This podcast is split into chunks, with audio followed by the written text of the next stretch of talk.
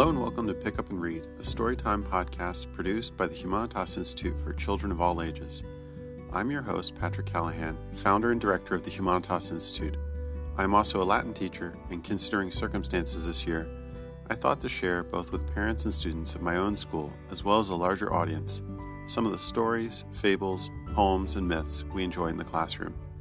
The name Pick Up and Read is the English translation of the Latin phrase tolle lege, a phrase famously heard by St. Augustine that preceded his conversion. In a garden outside Milan, the slightly older and bewildered Augustine heard something like a children's game telling him to pick up and read, pick up and read. Taking this for a sign, he picked up a scroll of St. Paul and lighted upon a phrase that forever changed his life. It is my hope that the stories, fables, poems, and myths we share in this podcast may both enrich the imagination of our children and sometimes touch the hearts of adults, calling us to conversion by child's play, just as God called out to St. Augustine through the same.